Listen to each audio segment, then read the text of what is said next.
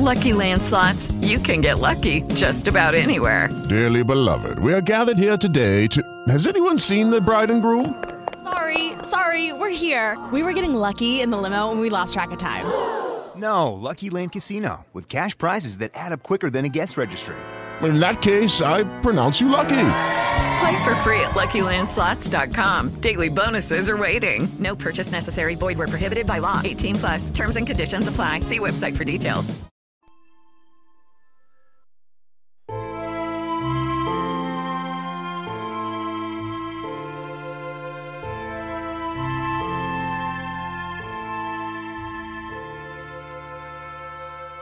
Today on Hot Nights and Cold Bodies, you've heard of getting away with murder.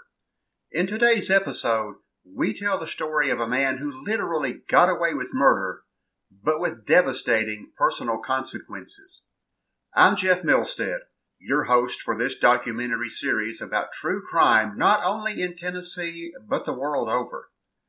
I am a cemetery conservator, and it is my work to clean and restore the grave sites of World War II casualties, men who died during the war and whose remains were returned to the States in the years following.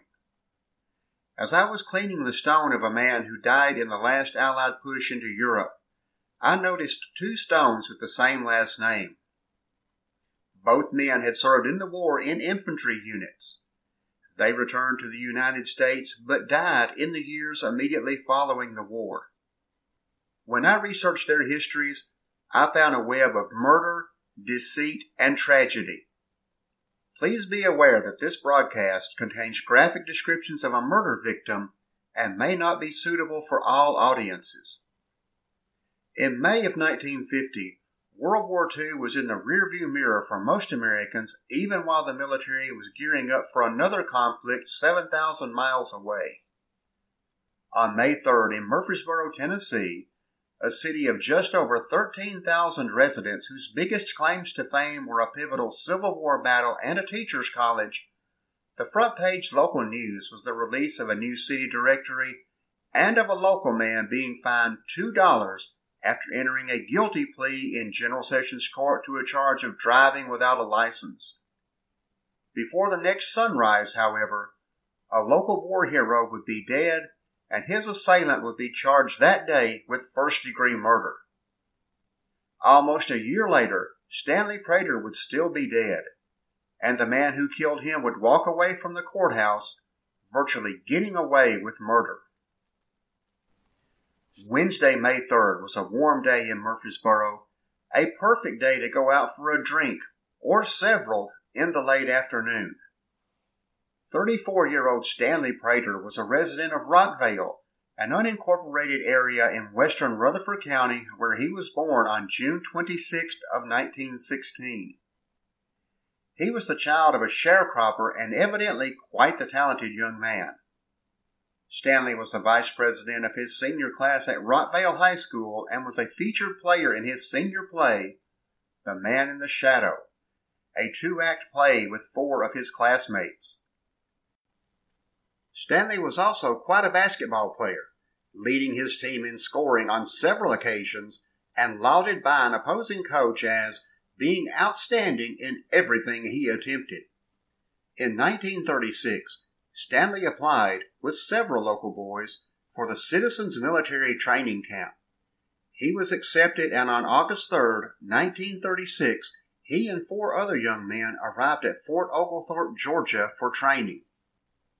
After formally entering the Army in January 1941 and being stationed at Camp Shelby, Mississippi, Stanley received promotion seemingly at a record pace, being quickly promoted from corporal to sergeant his second promotion within a month's time. He fought in the Pacific in World War II as a sergeant in the 148th Infantry of the 37th Infantry Division. After being involved in battles in the Fiji Islands, Guadalcanal, and New Georgia, Sergeant Prater was honorably discharged in January of 1944 after being stricken with malaria. Stanley returned to the States and found a job in a war factory in Ohio. After the war ended, so did the jobs, and Stanley returned to Murfreesboro, where his parents, two brothers, and a half sister lived. Stanley was a lifelong bachelor and was a student at what was known as the Murfreesboro Practical Trade School. Stanley apparently lived a quiet life, sprinkled with a run in with the local sheriff in June of 1946 over driving while intoxicated, for which he was fined $50 and cost and given a 60 day suspended sentence. On that fateful afternoon in 1950, when he left Murfreesboro in the company of two men at about three o'clock in the afternoon on his way to Nolensville, an area just over the Williamson County line where alcohol in the form of corn whiskey was readily accessible, Stanley had no way of knowing that he would never see another sunrise. That same evening, he was brutally beaten to death and died inside his own car. Stanley had two brothers, the oldest brother was Leonard Grady Prater, born August 15th of 1912. There is virtually no mention of Leonard in local publications prior to the war. Whereas Stanley was apparently an extrovert of sorts, as evidenced by his acting and athletic abilities, Leonard may have taken after his father, Bud Prater. The elder Prater was described as a hard-working man who not only farmed but was skilled at carpentry and chair making. He was a rather solitary man who enjoyed walking in the woods and simply listening to nature. Bud Prater had a beautiful tenor singing voice, which he lost after a bout with the flu in 1918. The Praters had relatives in Ohio, and by 1939, 27 year old Leonard was living in Toledo and presumably working in a factory prior to his military service. According to his memorial on findagrave.com, Leonard was an extremely sensitive man who wouldn't kill a fly if it landed in his coffee. That's in contrast to the military record, which describes Leonard as a soldier's soldier. Private First Class Prater's unit, the 26th Infantry, fought in Algeria, French Morocco, Tunisia, and Sicily before heading to Normandy and Germany. Leonard received the American Defense Medal, and his Eastern Theater of Operations ribbon had five battle stars. According to his few remaining relatives, Leonard was wounded more than once. Like his brother Stanley, Leonard was also subject to malaria. His first attack saw him treated in France, and a second one in August of 1944 resulted in his evacuation and treatment in England. Leonard wrote to his parents that he was feeling better, but still not fully recovered. At some point in his career, Leonard's sensitivities caught up with him. Again, according to findagrave.com, two of his friends died in action, and rather than see his friends buried by the Quartermaster's Corps graves and registration units, Leonard took the bodies and concealed them in his Jeep. A few days later, Leonard had to stop the Jeep to check out an object on the side of the road. While he was away from the Jeep, an enemy shell obliterated the vehicle and the bodies of his friends. After returning home from the war, Leonard also had his run ins with the law over alcohol. Back then, alcohol related offenses didn't meet with punishments like those of today. Leonard was arrested in June of 1946 for driving while intoxicated and was fined $50 and cost and given a 60 day suspended sentence. If that sounds familiar, it is. Leonard and Stanley appeared on the same court docket. After Stanley's death, Leonard's life took a definite turn for the worse. Sometime after the murder, Leonard was confined to a Veterans Administration facility in Nashville, Tennessee. In September of 1951, Leonard received a visit from the War Department, where he finally received his Bronze Star for extreme gallantry in North Africa in 1943. Leonard's relatives told me personally that when he left the hospital, the Bronze Star disappeared. Leonard said he did not wish to receive a medal for killing other men which is ironic considering that the last man Leonard killed was not on the battlefield or even in the war. No, Leonard's final act of regression was on American soil. On May the 3rd, the other man with Stanley was Leonard. In a drunken rage, Leonard beat Stanley to death on a deserted road, and although he was arrested and charged with first degree murder for his crime, Leonard never stood trial and essentially got away with his brother's murder. Here's how it all worked out Stanley and Leonard, with another man whose identity we do not know and who apparently left before things really got out of hand, left Murfreesboro at about 3 o'clock on May 3rd and headed to Nolensville, where they purchased both beer and hard liquor. They drove back and parked their car on a deserted road near an area known as Limbo Hill. Today, Limbo Hill does not appear on any maps, and even longtime residents of the area cannot pinpoint its precise location. Regardless, at some point, their discussions turned to anger. Witnesses reported seeing two men engaged in a full out brawl by the side of the road. And remember, these were not ordinary men. Both were highly skilled infantry soldiers. Their skills would be dangerous to another even while intoxicated. Eventually, after striking him repeatedly with a beer bottle, Leonard got the best of Stanley. The situation calmed down and they re entered the car. Leonard would later say that he offered to drive Stanley home and Stanley refused. Stanley got in the driver's seat, Leonard in the passenger seat.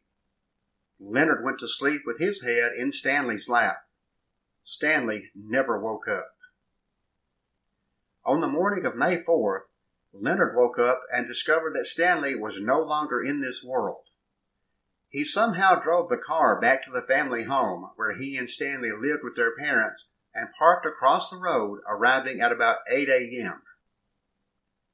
His clothes were torn and ragged, and he made the simple statement, Stanley's dead. He first told his father that Stanley had died in a car accident. That explanation went out the window when the father discovered there was no damage to the vehicle. Then Leonard said, I guess someone killed him.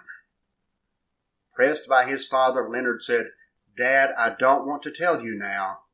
I'll tell you later when things quiet down. With that, he went in and went to bed.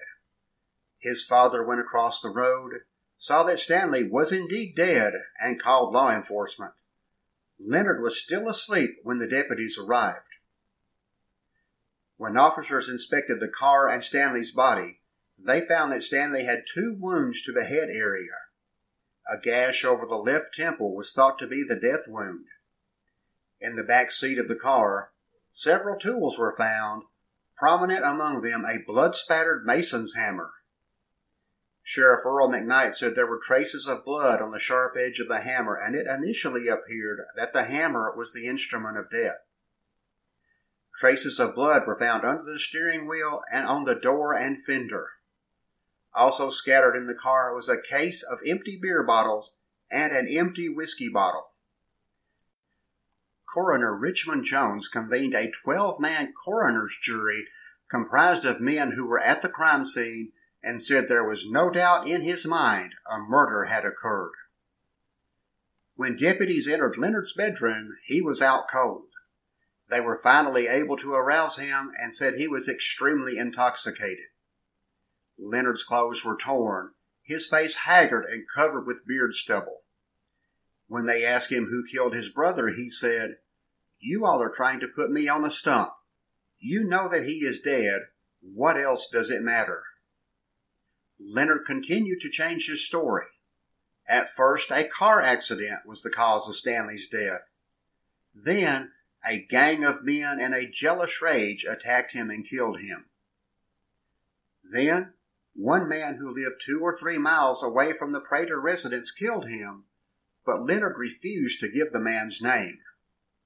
Then the story became that Stanley attacked him with a pair of wire pliers, and Leonard had to defend himself. Finally, in the end, Leonard admitted what investigators believed they already knew. Leonard and Stanley had a fight, and Stanley died of his injuries. Leonard told the deputies, We had a fight, and I hit him with a beer bottle for self protection. He bled a lot, but we made up. We never had any trouble as long as we was sober. Leonard said he offered to take Stanley home, but Stanley refused, saying he was all right. Stanley was behind the wheel and Leonard in the passenger seat. When Leonard woke up and found Stanley dead, he switched places with him and drove home. Stanley's body was transported to Nashville, where an autopsy performed by Dr. W. J. Core found that Stanley died of a cerebral hemorrhage caused by a blow to the head. Leonard was still in jail when the murder warrant was sworn out and then issued by Barton DeMent, a special General Sessions Court judge. Leonard was allowed to post a $5,000 bond and was released on May the 6th. After the autopsy, Stanley's body was taken to the Woodfin Memorial Chapel in downtown Murfreesboro to be prepared for burial. On May the 6th, the same day Leonard got out of jail and with him quite possibly present, Stanley's funeral was conducted. Charles Mitchell Polius, a local Church of Christ minister, delivered the funeral sermon at Woodfin's Chapel, and Stanley was laid to rest in the old section of Evergreen Cemetery in downtown Murfreesboro. His grave is just yards away from that of a man who died during the final Allied push across the Rhine River and across the street from a man whose heroic actions in Guam resulted in him being posthumously awarded the Navy Cross. After Stanley was buried, Leonard remained free on bond and awaited the next steps in the legal process. Leonard went before a judge on May the 8th of 1950 and entered a formal plea of not guilty and waived a preliminary hearing in General Sessions Court. He was represented by local attorney Barton DeMent Jr. On June 20th, witnesses were called to the grand jury for testimony, and on June 23rd, Leonard was formally indicted by a Rutherford County grand jury on a charge of murder. His trial was scheduled for October of 1950, but newspaper reports said it was doubtful that the trial would actually happen as Leonard was a patient at a Nashville hospital where he was undergoing treatment for an unspecified illness. The case received multiple continuances until March the 2nd of 1951 when the case was finally scheduled for trial.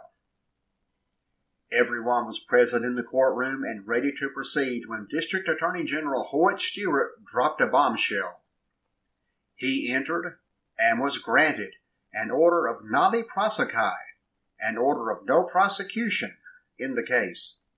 It seems that one little detail had been overlooked by the authorities. From the beginning, it was suspected and confirmed by witnesses riding on a church bus who drove by at about 8 o'clock that evening that the fight that ended Stanley's life didn't actually take place in Rutherford County, Tennessee. Even deputies who worked the initial crime scene were confused as to where the crime took place, and such was reported in the local newspaper. It was finally established that the brawl happened not even a hundred yards over the county line into Williamson County. The Rutherford County authorities didn't have jurisdiction to prosecute the case.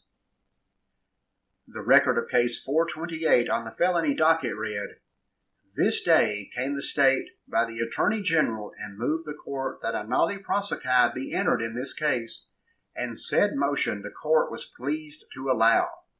It is therefore ordered by the court that a nolle prosequi be entered in this cause, and the defendant discharged. Leonard was a free man. It was still possible that the case could have been reopened in Williamson County and Leonard could be charged all over again. I performed an exhaustive search of the Williamson County archives. There are no records to indicate whether Williamson County authorities ever considered whether to prosecute Leonard Prater. I would like to say that Leonard learned his lesson and lived his life to become a very old man who is remembered more for being a war hero than a murderer. Sadly, such was not to be. In May of 1951, Leonard again had a run in with authorities and was taken to court and fined $10 for possessing less than a quart of whiskey. Sometime after that incident, Leonard was again confined to the Veterans Hospital in Nashville and was visited by officers from the War Department where he was awarded his Bronze Star. After being released from the Veterans Hospital, Leonard apparently continued down the same path. On December 27, 1951, Leonard died in a local hospital of alcohol poisoning after drinking what was called wood alcohol, more commonly known as methanol. Woodfin Memorial Chapel, the same funeral home that buried Stanley, also buried Leonard.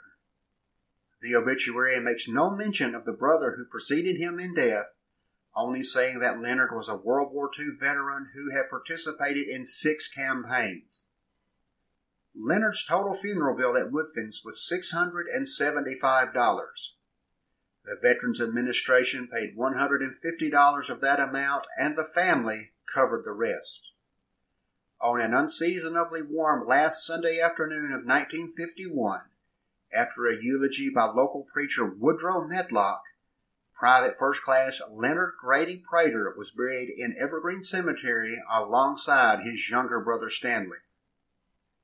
If I told you I didn't get a case of the willies when I realized I was probably standing exactly where Leonard might have stood while mourning Stanley, I would be telling you a lie. Information for this presentation was found in the Murfreesboro Daily News Journal, the Nashville Tennessean, the Kingsport Times, as well as findagrave.com. Some details were gleaned from personal communication with the Prater brothers' surviving records and from the Woodfin Memorial Chapel. The contents of the Order of Nolle Prosequi were provided by the Rutherford County Archives in Murfreesboro, Tennessee. Thank you for listening we will be with you again on hot nights and cold bodies.